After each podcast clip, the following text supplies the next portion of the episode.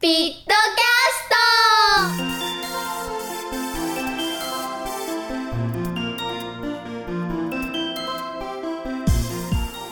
ト。はい皆さんこんにちは。コスピットのみやです。あ皆さんが聞いてればこんばんはですね。すみません。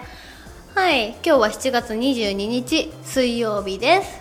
今日もいい天気でした。今日は午前中幼稚園保育園の慰問に行ってきたんですけどもう一緒に歌ったり踊ったりしてくれて最近話題のなめこの歌をレンと2人でやったんですけど踊って、えーと、ちゃんと教えたらねすごいみんな踊ってくれてめっちゃ嬉しかったしその後なんか先生方があのプールに一緒に入ってくれませんか？って言ってくださったんで一緒に入ったんですよ。もうびっしょびしょになったけどめっちゃ楽しかったです。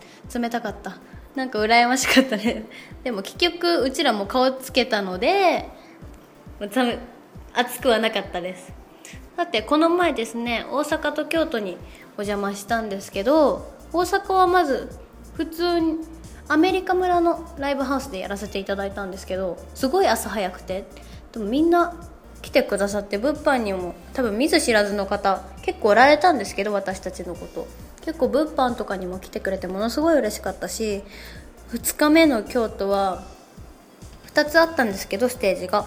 1つ目は普通にシダックスさんでやっててでも本当に見ず知らずの方ばっかりだったんですけど物販に来てくれたりもうステージ沸いてくださったりしてもうすごい嬉しかったです。物販にも遊びに来てくれてお話ししてくれてフライヤーも皆さん快く受け取っていただいてですね。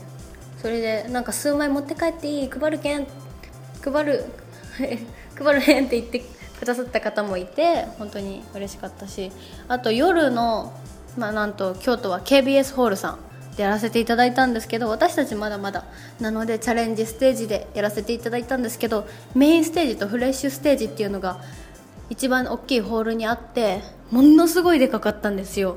本当に本当にめっちゃ広くて。あそこ多分1600人入れるのかな？ものすごいでかくてあのそこであのなんだろうダンシングドールズさんとかあとは「君ともキャンディー」さん。で私たちと一緒の米子市で活動しているチェリップさんもフレッシュステージだったしあとはあフルポシェさん？えっと、あ愛媛の？フルポシェさん。すっごいかっこよかったです。もうモッシュが起こるから毎回。本当に本当に私フルポシェフルポシェフルポシェさん？大好きで。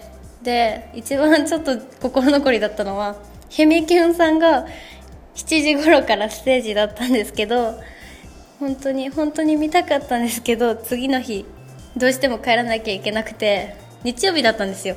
だから次の日どうしても帰らなきゃいけなくて帰っちゃって車の中でちょっとめっちゃ悔やんでました。ダンシングドールズさんはギリギリ見させていただいたんですけど本当にかっこよかった。もうあれだけダンスが踊れるとすごいかっこいいなって思います。あと姫きゅんさんが心残りなのでちょっと姫きゅんさんもう一回いつか見れたらいいなと思います。以上アイドルについて語ったみおでした。バイバイ。